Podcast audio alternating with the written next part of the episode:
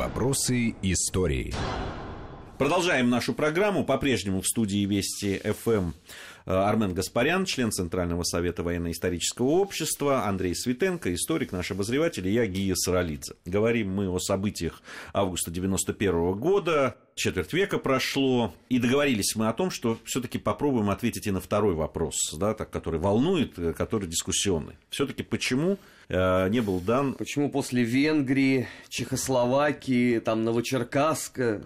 Все-таки не последовал приказ. Почему не последовал приказ и почему потому что такую мягкотелость проявили? Вариант ответа первый, значит, он, в общем-то, последовал, но сами, так сказать, исполнители, Альфа, Вымпел и соответствующие, так сказать, которые для этого предполагались, они, значит... Манкировали обязанности. Манкировали, мягко, хорошее слово в данном случае, значит. Я вот, кстати, когда там обретался, просто вот ходил в числе прочих вокруг по периметру Белого дома, там разные люди сначала, не в один же момент баррикады, начали мусор этот весь, ребята, свозить где-то ближе к вечеру, вот. А разные же люди ходили, сначала некоторые просто вот по бритым затылкам там или еще каким-то взглядом внимательным, профессиональным, я просто видел, что это сотрудники спецслужб, которые тоже вот здесь вот обретаются, и они оценивают ситуацию с точки зрения того, насколько, что и как возможно. И, в общем-то, я с ними согласен с такой точки зрения, что взять это все можно было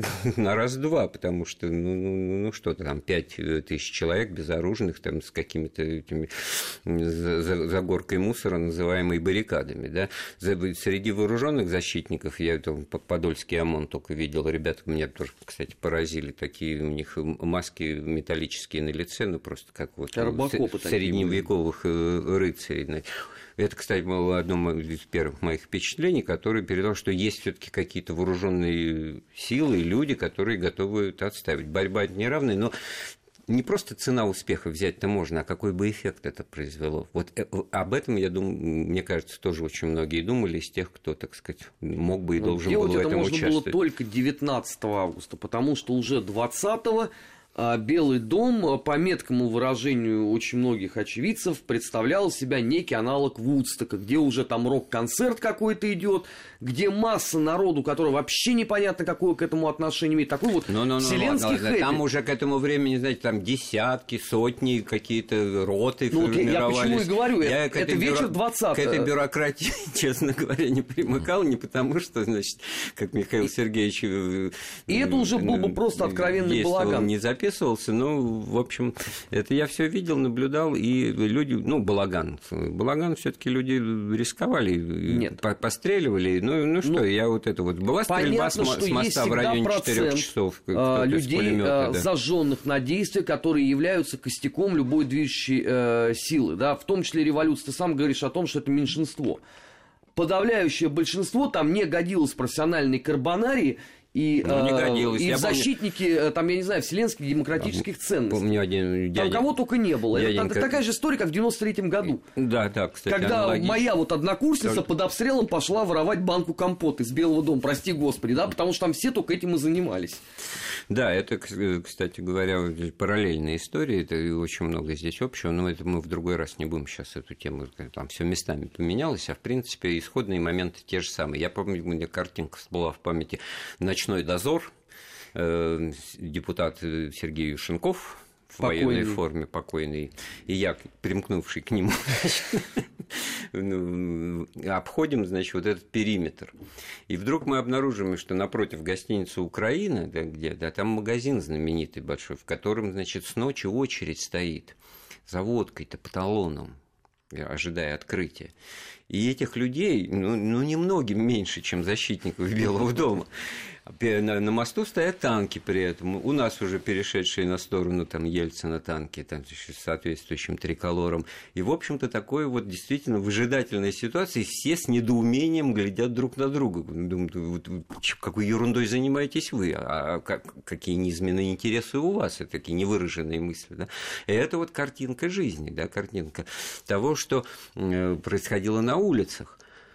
И, повторяю, там не было противостояния уличного, которое характерно для многих других явлений, когда уже, так сказать, ну, эта политическая культура вырастет потом, да, вот в данном случае она была одна сила представлена, а другая, она была вот так вот... Нету уличного противостояния, нету идеологического противостояния, потому что если Ельцин взгромоздился... Ну, кстати, что уже в 93-м году-то появилось. Да, да, да, это вот не будем забегать. А в 91-м нету, Ельцин есть, со своей четкой программой, да, есть абсолютная пародия на Пуч, ну так не делал. Возвращаясь к тому, что, значит, вот Гия спросил, значит, первое объяснение: сотрудники спецслужб, руководители, значит, Альфа и Вымпел, они просто понимали, что это все можно сделать, но ценой крови достаточно большой, ну, десятков, а может быть, сотен человек, этого штурма, это изоляции, да, и ответная реакция тоже, там вооруженные люди. Ну, вспомнить Ростроповича, который стережет, значит, автомат Калашника своего охранника, который к нему приставлен, но уже безнадежно устал. Вот эта картинка тех ночей двух. И поэтому, да, Армен прав. Вот в первую ночь была ключевая, потому что когда тогда не состоялся штурм, не состоялось вообще в масштабе Москвы какого-то перехода жизни на основании ГКЧП объявлены. А вся страна смотрит внимательно за тем, что происходит. По понятным причинам телезрители, и я нисколько не в обиду это говорю, у нас страна такая, где революция делается в одном городе, причем этот город и должен иметь статус столицы. Вот колыбель революции Петербург, там был три революции, сейчас... И что был Ленинград тогда? Ну, а Ленинград, по сути, это был вот ровно такая ситуация, как в Москве, только в миниатюре. Там же точно так же сделали баррикады, да, только с поправкой на то, что еще меньше народу оказалось, да, с двух сторон противоборствующих. То есть были люди, которые их соорудили и готовы были что-то защищать, а противостоять им было, по сути, некому, потому что там стояли какие-то отдельные милиционеры, которые с удивлением вот смотрели, как там разбираются троллейбусы, да, там тут урны какие-то несут. И тут вот уже вот утром 20-го начало немножко таять и осыпаться это ГКЧП, потому что вдруг было объявлено, что у Валентина Павлова, председателя Совета министров СССР, члена ГКЧП, гипертонический криз, он, значит, берет бюллетени, вообще, значит, не при делах, Догужиев будет премьер-министром, это тоже, между А где-то в Самарской области исходил злобными словами генерал Макашов, ожидавший приказа наконец-то начать действовать. Вот, а во-вторых, или там в-третьих, уже немаловажное значение имеет реакция республиканских органов власти, из которых... Только вот один Звиад Гамсахурдия вдруг обозначился как человек, который принял это ГКЧП и вдруг объявил, что готов сотрудничать, и, ну, и показал тем самым полное непонимание, значит, всех процессов политических и общественных, происходящих в Советском Союзе, значит, и в частности в Российской Федерации. Все остальные вот заняли выжидательную позицию, это тоже было понятно, имея в виду там республики Средней Азии в данном случае. Ну, про Прибалтику не говорим, там это все, так сказать, просто катастрофа. Реализировала процесс ухода, значит, выхода из состава Советского Союза без всяких этих там ССГ и прочее. Это было понятно уже к тому времени, очевидно всем, и тут, и там.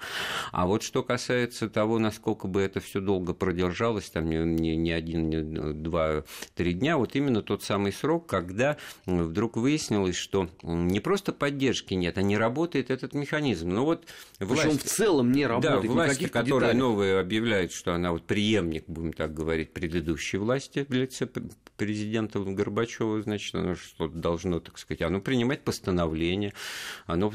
И что там говорится, вот это я помню, у меня тоже отметилось в памяти, провести инвентаризацию всех материальных ресурсов, значит, в стране на данный момент находящихся. Вот сколько у нас, вот, грубо говоря, колбасы в стране осталось. Это да, вот абсурд. Это означает, что люди не читали Ленина. Так не делается революция. Это, собственно, то вот...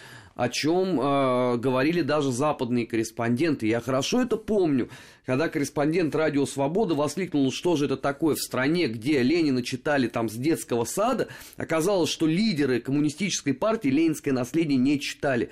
Ну, инвентаризация, да, вот, потом давайте все, значит, вместе поведем страну к светлому будущему. Ё-моё! Тут уже Ельцин выступил, сказал, никаких вообще контактов нельзя, это государственные преступники, никто не должен подчиняться. Вся центр Москвы заклеен воззваниями, газетами, а тут люди на полном серьезе 20-го утром говорят: ребят, ну давайте все вместе все-таки пойдем, и все будет хорошо. Это на кого рассчитано? А ведь были же люди, которые решили, что и это еще тоже только прелюдия к чему-то, и пока не поздно, поскольку так, водка по талонам, табак там по талонам, сахар, что там еще было, талон. Да, все было, да. И этого не было. Карточка москвича. Я помню, что... Визитная карточка. Да, визитная карточка. Что люди говорят: так, ну, если уже совсем ничего сделать нельзя, тогда надо пойти покупать книги, грамм-пластинки, потому что и это сейчас сметут. И я вот хорошо помню, что 20 числа, до того, как я пошел к Белому дому, вот 16 лет, сначала я поехал в Мелодию на Калининском. Но там уже ничего не было.